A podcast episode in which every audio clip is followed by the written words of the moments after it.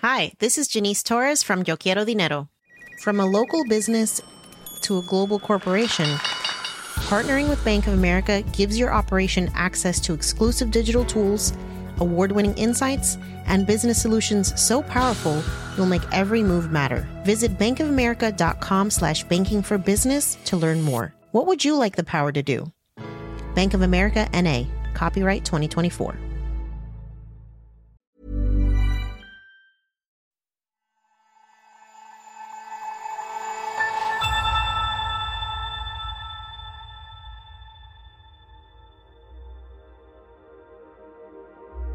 Scientists have probably never had as much prominence in the daily lives of ordinary people as they had during the COVID 19 pandemic. Virologists, epidemiologists, and public health scientists helped governments around the world to track and understand the coronavirus an alarming new COVID variant raising concerns around the world. The WHO labeling the newly named Omicron variant a variant of concern, first detected in South Africa and quickly spreading. President Biden. Doctors, molecular biologists, and pharmacologists worked out how to test, treat, and vaccinate against the disease. The world's leading scientists have expressed their delight, along with a strong note of caution, following the news that a vaccine against coronavirus has proved 90% effective in early results. According to modelling by The Economist, more than 20 million people have died so far in the pandemic. But that staggering death toll would no doubt have been even higher without the work of so many scientists. It's been a phenomenal collective achievement. But the relationship between scientists and everyone else, governments or members of the public, has not always been smooth in these past few years.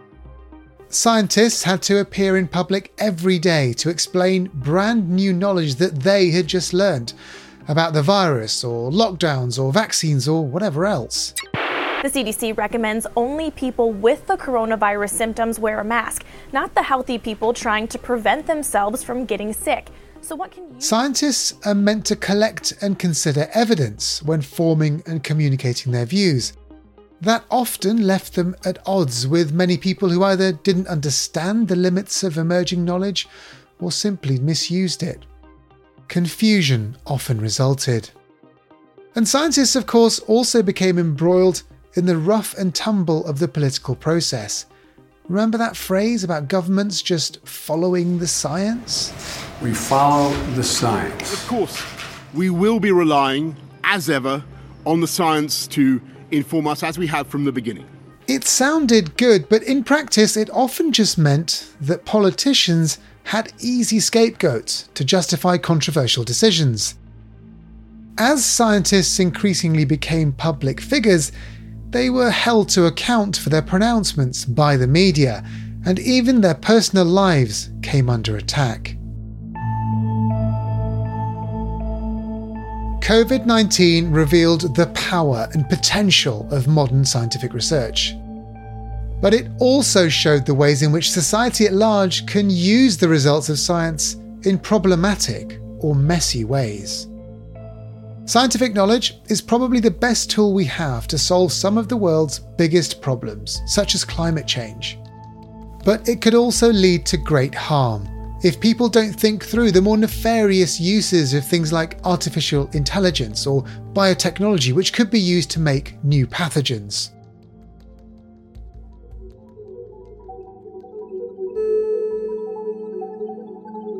Someone who's thought a lot about all of this is Martin Rees.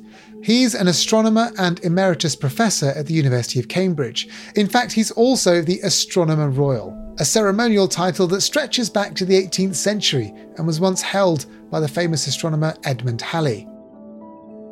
Lord Rees of Ludlow, as he's formally known, has also been the president of the Royal Society, and he co founded the Centre for the Study of Existential Risk at the University of Cambridge. One of his books is Our Final Century, and that was all about how humans might cause their own destruction sometime within the next 100 years. The question mark at the end of that title, though, suggested a slim measure of hope for humanity. His latest book is much more optimistic.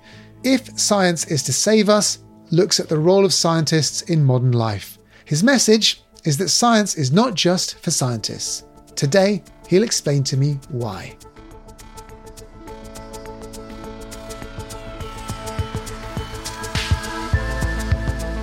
Hello and welcome to Babbage from The Economist, our weekly podcast on science and technology.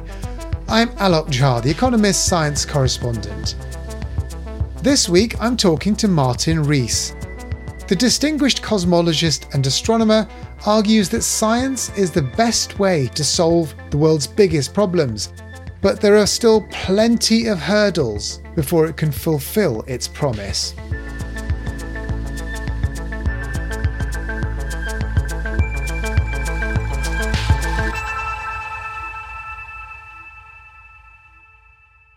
Martin Rees, thank you so much for joining us. Thank you very much for having me on your program. In your new book, you start by writing about three coming mega catastrophes. Could you just outline for me what those mega catastrophes are and, and which one concerns you the most? The three I highlight in the book are biocatastrophes, which is not only pandemics, which could be even worse in future than the one we've just been emerging from, but also possibly engineered pandemics. So, bio threats are my number one concern. The second class of threats are those for misuse of cyber and AI, either again by malfunctioning or by design. And the third are environmental disasters, particularly climate change and loss of biodiversity. Are these catastrophes of human making in the sense that they're all related to human technologies in some way, but are some of them inevitable or are some of them because of error and malevolence or accidental? What's the sort of range there? Well, of course, the present pandemic, most people think is natural, but the likelihood of pandemics is probably expanded by the high density of populations and rapid international travel. So there are lots of types of natural catastrophe whose consequences are greater in our modern world than they would have been a long time ago. To take one extreme example of that, extreme solar flares.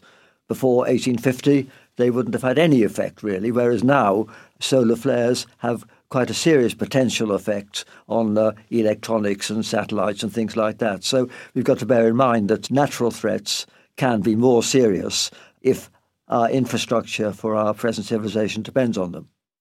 Of the three mega catastrophes that you sort of outlined, is there one that you think about the most? Well, probably it is engineered biothreats. And I suppose my concern is that the technology empowers just a few people, or even a malevolent individual, with sufficient skill to cause global devastation, releasing a dangerous pandemic, for instance, or indeed a cyber attack which has catastrophic effects. So the real challenge to governance, in my opinion, is to ensure that we can benefit from new technologies like gene editing, gain of function experiments on viruses and things like that, and all the huge benefits we get from cyber networks and all the rest of it, without allowing things to go wrong through the malevolence of a few people. And I think this is a really, really big challenge because it will produce a tension between three things we want to preserve in our society freedom, privacy, and security. And of course, in a world where the worst an individual can do is not that bad, we are prepared to accept the risk that there'll be a few malevolent actors. But in a case when even one malevolent actor can cause global catastrophe, then it's a risk that we probably can't take. And I think nations will have to give up a good deal of privacy in order to achieve the security in the face of those possibilities. You mentioned these problems and catastrophes in your book, Our Final Century, which was published almost 20 years ago. And I wonder, in those intervening 20 years, technology has only got more advanced and all of the things you're talking about have only become more possible, I guess. Has your thinking on them changed? Have you become more or less optimistic about things? Well, I mean, I feel that my predictions were, in a sense, uh, justified because the concerns are greater now because people are more empowered. Uh, genetic modification is a technology which was in a very primitive state 20 years ago and has developed. Uh, so I think we have uh, got greater risks. But at the same time, of course, we've got huge benefits. I mean, I think one of the obvious benign consequences of the last 20 years has been the global spread of the internet and mobile phones and all that. That's a huge benefit. Indeed, it's the only really important benefit that the average person's had from technology in the last 10 years. So I don't want to be entirely gloomy, but I think the threats have all got greater in the last 10 years. I remember when you gave talks about that book back then, Our Final Century, the title had a question mark at the end. What's your sort of risk rating on that now? Well, to be honest, I think it's very unlikely that anything could wipe out all human beings. But one can think of lots of scenarios we serious setbacks to our civilization, not just locally but globally, because we're so interconnected that you can't have a disaster in one area without it spreading to other continents. So I think we will indeed collectively have a bumpy ride through this century. One of the um, catastrophes, which is certainly going to happen, is, is climate change, which is happening right now. In, in your book, you were quite constructive about thinking about how we can innovate our way out of these problems. And I'd like to talk about that. Energy is one specific area which I think is interesting in that front. And there was a lovely story you put in, in one of your chapters about what Britain's energy system will look like in 400 years.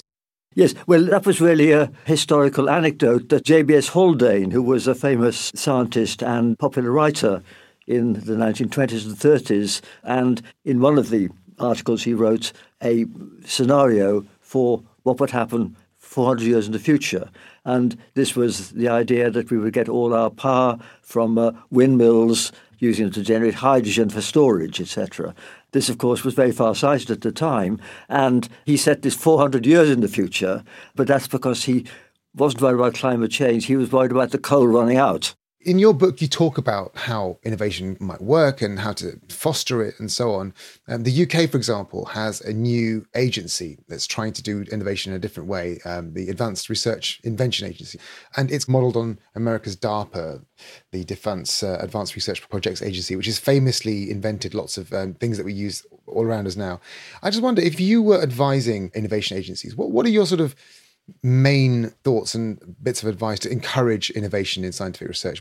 Well, of course, the main places where innovation occurs is in university labs or sometimes in special purpose research labs like the Laboratory of Molecular Biology and the Crick Institute, places like that. And I discuss in my book whether the balance between the environment of a university and the environment of a research institute is changing because what's actually happening is not necessarily very encouraging because I'm on the um, House of Lords Select Committee on Science and Technology, which has just produced a report being sceptical about the aspiration to be a science superpower, feeling that in fact we're heading rather in the wrong direction because of many of the changes that are made, the over bureaucratization of the system. And also in universities, there's a risk that they are becoming less attractive to ambitious and talented young people because of the slower promotion and uh, the greater bureaucracy and more constraints. So we do worry about whether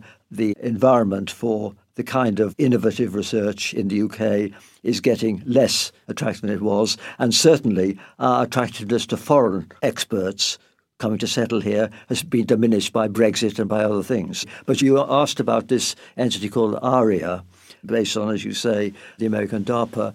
What's actually been proposed is actually something quite small with a budget which is only 1 or 2% of the budget of the UKRI, which is the main institution within government which supports research in universities and elsewhere. And in that perspective, it's just a sideshow because the ministers say that this is a wonderful way in which scientists can uh, work in a long term way on blue skies research without too much administrative hassle. But they'd be doing far more good if they reduced the amount of such administrative hassle in those who are supported by the UKRI, which is supporting 50 times as much research as ARIA will ever do. So I think it's a sideshow which may detract from the very serious requirement to reduce the amount of bureaucracy and audit culture, etc., in university research and other institutions. If this culture of bureaucracy and auditing and everything is suppressing sort of the creativity and the potential for innovation in places like universities, how did that come to pass? I think the main thing which concerns me is just the demographics, because I started my career in the 1960s that was a time when universities had gone through a recent burst of expansion and also everyone retired at 65, so the young outnumbered the old. And therefore, there was a prospect of uh, fairly quick promotion. Whereas now, of course, there's uh, understandably no further expansion, and so, especially with the abolition of retiring age, promotion tends to be slower. And this is not just a UK concern, it's a concern in the United States as well, because the NIH gives grants in medicine and health, and they've discovered that the average age at which you get your first grant from the NIH is about 43, whereas in the old days it would have been about 30. But the risk to me is that those who are going to be deterred from becoming academics by uh, this reduction in its attractiveness are going to be just the ones we least want to lose. But I think there's another possibility which may ameliorate some of these concerns, and that's that if the present system continues, there may be people who enjoy science but go into a, a startup, etc., and make enough money to retire in early middle age and become independent scientists. And this is, in a sense, a renewal of the tradition in the 19th century, which gave us Darwin and Lord Rayleigh, two of the greatest scientists who happen to be rich and they could support themselves. And if there are more people who have a scientific training and scientific enthusiasm, but have spent, say, 10 or 20 years making money, and then they decide to become academics, this would be a good thing all round because this would bring in more independent thinkers. This is essentially what people like Elon Musk and Jeff Bezos and others are doing by getting billions in technology and then investing it in their own versions of what they think science should be doing, I guess, in various ways. Yeah, that's not quite the same because they're not doing the science themselves, but they are doing brilliant engineering. And I highly admire Musk. I think one of my colleagues described him as a Brunel for the 21st century, and that's not a crazy comparison this idea of a person becoming rich through some means and then doing science as a later field, as you say, it's something that has happened in history and changed after probably the Second World War when science became a more professionalized academic institution in structure, didn't it? There are some advantages of going back to that, I guess, but it does mean that you have to get rich first, doesn't it? So it's not very accessible. Oh, no, it doesn't. But I think we've got to plan for longer active lifetimes and careers where people go through several phases, not do the same thing for 40 years. Uh, I have another chapter in my book when I discuss how universities need to reform so that they're not dominated in their student body by full time residential 18 to 21 year olds, but allow for people to drop out of university and drop back in later. So I think we need to have more flexible lifetime learning and associated with that uh, more flexible careers generally. Let's talk a bit about the place of science in modern discourse and society and, and the way that's changed, because uh, there's a large chunk of your book where you talk about this. You wrote that um, Scientists often bemoan the fact that the public has a meager grasp of their subject.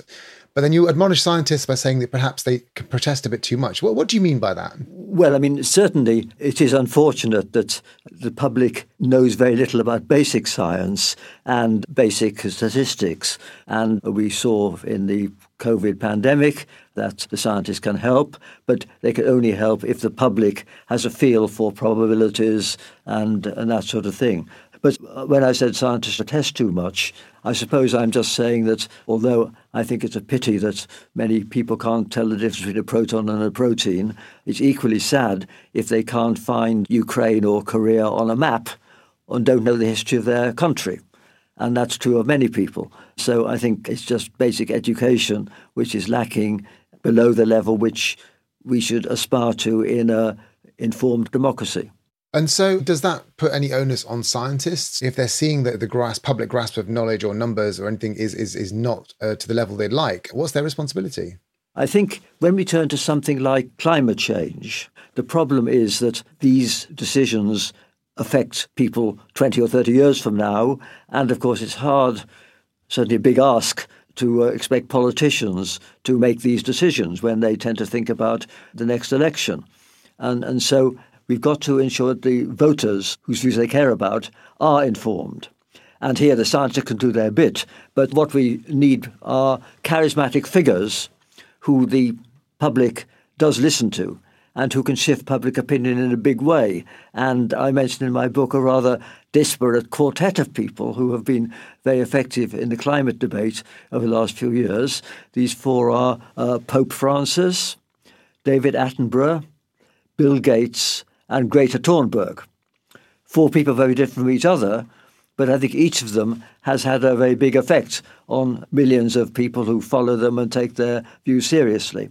Do you think that all of the things you talked about earlier about scientists sort of engaging with people, explaining things, getting ideas out into the public, all of that is even more important in a world where misinformation is so rife?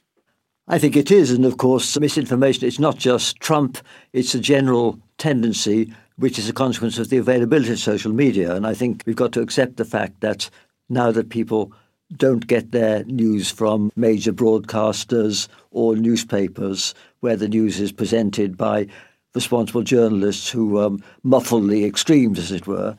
It's now disseminated um, via social media, where the extremists have a view, and indeed they get more clicks, and so we end up with a polarized set of opinion on many issues. And I think all we can say, and I just say it in my book, people should realize that not all views have equal value. And I agree it's becoming a challenge, and people need to make an effort to pick out the reliable sources. Scientists can help, and organizations can help by sort of analogues of kite marks and things like that, but it's difficult. But of course, at the same time, we must be too dogmatic. We should realize that sometimes the mavericks are right, but uh, less frequently than many people hope. Of course, many of the great scientific breakthroughs of the past were made by mavericks or those who went against the herd. But how to distinguish interesting mavericks from cranks is a problem, not just for laypeople, but for the whole scientific establishment. Coming up, I'll be continuing my conversation with Martin Rees, and we'll talk about how the pandemic changed the public image of scientists, how they deal with fame, and whether or not the right people get Nobel Prizes.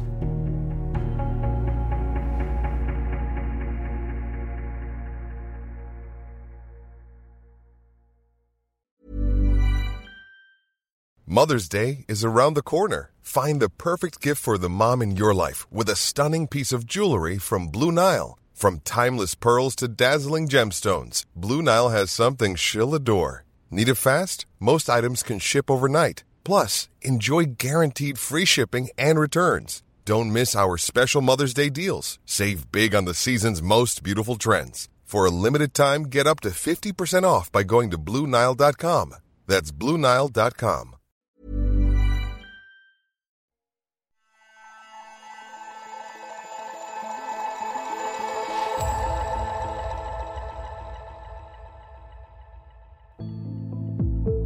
On today's show, I'm talking to Lord Martin Rees, the Astronomer Royal, whose new book is called If Science is to Save Us. He has some strong opinions about the role of scientists as public figures, but what I wanted to know was how he thinks scientists stand in public esteem, particularly after the COVID 19 pandemic. I think it's changed positively. I mean, there have been lots of opinion polls, and scientists still rank pretty high you know, compared to politicians and journalists and many people in business. And so I think there is a, a, general respect for scientists, particularly those in academia. But of course, scientists shouldn't be complacent. They should express the doubts when they have doubts and also accept that when decisions have to be taken, then there are other components in the decision, quite apart from the science, where they don't have any special expertise. And so I guess this is the problem you have of when scientists sometimes become famous or popular, then they asked about all sorts of things that are beyond their remit, essentially. the question is uh, which scientists should one listen to? And of course, there is the danger of some scientists who get famous then venturing outside their expertise. And in fact, I have in my book some comments on uh, the way in which different scientists grow old. You say there's three ways that scientists grow old. What are they? Yes. Well, one way is to uh, go on doing what they're good at and accepting that they may be less good than their young colleagues at absorbing new techniques and new data. And the second is uh, that they just leave science completely. But the third way, which is a route taken by many of the most eminent scientists, is to uh, feel that you are still a scientist wanting to understand the world, but they've got bored with the area of their traditional expertise and they venture into new fields where they don't have expertise and overreach themselves, often embarrassingly for their reputation. And uh, I could quote but won't uh, several well known examples of this happening. So one has to guard against that. But uh, it's normally said that scientists do their best work when they're young. That's exaggerated. I think if they stick to what they're good at, they can stay on a fairly high plateau for the rest of their lives. But there are few scientists of whom I would say their last works are their greatest. In contrast to composers, of whom I would often say that. And I think this is an important difference, which is that um, scientists are part of a collective social enterprise where to stay on the frontiers, you've got to absorb new ideas, new techniques, and be interactive with others. It's not a solo activity. Whereas if you're a composer, then you're influenced by the styles of music when you were young, but thereafter, it's mainly internal development. Beethoven didn't have any new external influences beyond his youth when he listened to Haydn, etc. Um, but he went on to uh, deepen his work in, through internal development. And I think that's a contrast between uh, creative artists uh, and scientists. And of course, there are other differences which are important. Uh, in the case of a creative artist, even if their work doesn't last, then it's still their own thing. It's something they've done individually. Whereas in science, it's the opposite. I mean, even if you do something which is really important, it's something which would have been done by someone else not too long afterwards if you didn't do it. Uh, so in science, even the leading practitioners are really adding a few bricks to the edifice of public knowledge. So their work has durability but it's got uh, less individuality, and that's an important difference. It's just very rare for one single person to dominate a field, and that's why I have a chapter which is rather critical of things like Nobel Prizes, which try to highlight individuals and underrate the extent to which even the uh, most distinguished person depends on the supporting cast, as it were. You're not a fan of uh, big prizes in science, like the Nobels, for example, are you? I, I think they distort the nature of science because um, the awards are given in a limited number of fields. And the fact that the Nobel Prizes have more public attention than any others is a bit damaging in that it leads people to the view that the people who win the Nobel Prizes are very special. And of course, there's another complication, which is that people who make great discoveries aren't necessarily great intellects. They're often people who are just lucky. And so, if the prize is given just for a discovery, then it's going to be given to many people who aren't specially great intellects in general. And this aggravates the problem that uh, scientists who become celebrities um, are listened to when they pronounce on topics outside their expertise. And many of them are not that special and shouldn't really express views outside their area of expertise and expect to be listened to. The Nobel Prizes have come under critiques often, uh, don't they, because of the way that they're administered. For example, you only have three people that can be awarded the prize, never mind how many people actually made the discovery or intellectual insight. And also, the prize has to be given to people who are alive. It can't be given to teams. And these are all the ways that I suppose it, it distorts people's views of how science works. Um, but I wonder, so in that case, this might be an, a naive question. Why do scientists play along with it then? Well, why, why, why do you, why do people still accept the prizes and go along with everything and go to the award ceremonies? Well, I don't blame someone for accepting a large jackpot if it's offered to them. Uh, it's a silly question, isn't it? well, well, no, no, but, but I think it, it, it is important that in many cases um, you can see that the person awarded the prize or the one of three awarded a prize in, in, a large group are really special. And in fact, in my book, I quote two different examples, of fields I know quite well. Uh, one was the uh, award that was given for discovering gravitational waves. The Royal Swedish Academy of Sciences has decided to award the 2017 Nobel Prize in Physics, with one half to Rainer Weiss and the other half jointly to Barry C. Barish and Kip S. Thorne for decisive contributions to the LIGO detector and the observation of gravitational waves. And there, there was a team of a thousand people. It was an immense technological achievement to uh, uh, be able to detect this tiny jitter in the equipment, which is like suddenly, suddenly moving by the thickness of a hair being observed at a distance of Alpha Centauri, an amazing technical achievement. I, I think that deserves a collective prize, but the people to whom they gave the Nobel Prize were people who I think everyone would accept are very special intellects, and they were the leaders, and they deserve to be highlighted. But there was another prize given for discovering that the expanding universe was speeding up, not slowing down. This year's Nobel Prize in Physics is about our entire universe. The Royal Swedish Academy of Sciences has decided to award the 2011 Nobel Prize in Physics with one half to Professor Saul Perlmutter, the Supernova Cosmology Project, Lawrence Berkeley National Laboratory. This was different because here there were two teams of about 15 or 20 people in each team, and they picked out three people altogether, two from one team, one from the other, who were fine. But I mean, I know a lot of these people well, and there are several other members of the team who, in terms of their cumulative work, surpass any of the three people who got the prize. So that was the case when the three people who got the prize were singled out for reasons one can understand, but it would be quite wrong to regard them as sort of specially elite intellects compared to the other members of the team. You say that you're fortunate to know many of the world's leading scientists. What is it that these people, in your view, who have the greatest intellects, who are the, uh, the, the greatest minds in science, what do they have in common in their qualities? I think they have a uh, almost obsessive wish to solve a certain problem. And of course, uh, I'm not denying that there are some people of really exceptional talent, but not all prize winners are in that category. But I think they are characterized by having an idea and trying very hard to pursue it. And I think one of the uh, things that any organization which employs these people, be it a university or research institute, should do is to allow people of this kind maximum freedom to encourage blue skies thinking in a long term way and outside the box.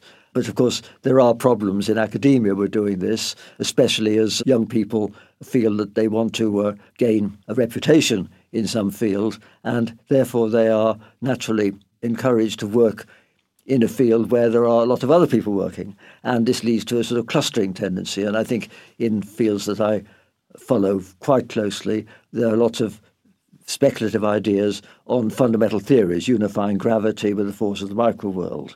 There are lots of different ideas. One of them is string theory, which is a great idea, but probably there are more people working in that compared to the other theories than there should be, simply because there's a clustering effect. That if a lot of people are working in some particular direction, then a young person is more likely to get appreciation if they join that large group than if they plough their own furrow, doing something more original. And is this is something which could be uh, taken account of, I think, in academic careers. I think there's an undue narrowness in the criteria that are used in appointing academics and promoting them. They ought to allow for originality and public outreach and not just papers published in particular learned journals. Your research and your career has been about astronomy and cosmology. That's your field. And I just wonder does being an astronomer, does being a cosmologist give you a particular view of science? Does it give you a useful toolkit to sort of think about the rest of the world? I think astronomy has been a very fortunate subject to be in because it has surged forward since the 1960s through uh, black holes, etc., the Big Bang have attracted the public imagination. So it's an easy subject to popularize. And I would say that astronomy, like maybe evolutionary biology, are subjects which have a positive and non threatening public image. Whereas if you work in genetics or nuclear physics, then the public is a bit ambivalent. So I think we have an advantage in publicizing it. But going back to whether being an astronomer gives one any special perspective, I would say it does do one thing. It gives one an awareness not only of the scale of the cosmos, but even more of the far future. To expand on this, most uh, educated people are aware that we humans are the outcome of nearly four billion years of evolution from the simplest life which emerged mysteriously on the young Earth. We understand that. But I think most people who understand that nonetheless think that we humans are the culmination, the top of the tree. And I don't think any astronomer will believe that because we as astronomers are aware that the sun, though it's been shining for four and a half billion years, has another six billion years to go before it flares up and dies. And the expanding universe, will go on far, far longer still. So we may not be even at the halfway stage in the emergence of cosmic complexity. We've no idea what sort of creatures will be uh, around to witness the death of the sun, but they'll be as different from us as we are from a slime mold, and maybe electronic rather than uh, than flesh and blood. So we just can't predict that far future, but it gives us a vision of what could happen and of what we would snuff out if we screw up everything this century and if life is indeed unique to the earth puts all of the conversations about politics into into context, doesn't it? Um, just one final question for you. You talked about the various phases of a scientist's life. I feel like you had lots of phases in your life, and you're you're still going strong. And I wonder, what's the next phase for you? And are there still things left on your professional bucket list? Well, well, I still hope to make some scientific contributions, but certainly in the uh, last fifteen or twenty years. I spent a large fraction of my time head of major organisations, Trinity College and the Royal Society, which left me not very much time for research anyway. After retirement at the age of 70, I've been very lucky in that I've worked just as hard with the uh, lack of pressure coming from not being responsible for anything large. And so I feel I can pace myself and do some new things. And I've helped to found a a new little institute on dealing with catastrophic global risks, and I've written some books, etc., and given lots of lectures, etc. And I hope to go on doing this sort of thing as long as I can. I'm I'm very lucky to have a wide range of contacts and to be based in a place like Cambridge University, where retired people are treated very humanely and can still remain in touch with the young. Fantastic. Okay, well, Martin, thank you very much for your time and uh, hope the next phase is as productive as all the others. thank you very much. And thank you for listening to Babbage. You can keep up with all the latest analysis on science and technology by subscribing to The Economist. Listeners can get a special introductory offer at economist.com slash podcast offer. The link is in the show notes. Babbage this week was produced by Jolyon Jenkins and Jason Hoskin, with support from Leonie Tanzer. Mixing and sound design is by Nico Rofast, and the executive producer is Hannah Mariner. I'm Alok Jha, and in London, this is The Economist.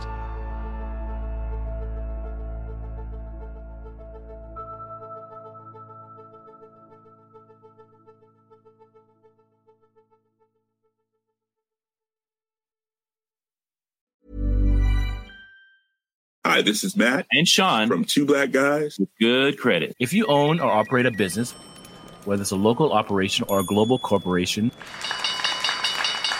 partnering with Bank of America could be your smartest move. By teaming with Bank of America, you'll enjoy exclusive digital tools, award winning insights, and business solutions so powerful you'll make every move matter. Position your business to capitalize on opportunity in a moment's notice. Visit bankofamerica.com slash banking for business to learn more. What would you like the power to do? Bank of America, N.A., copyright 2024.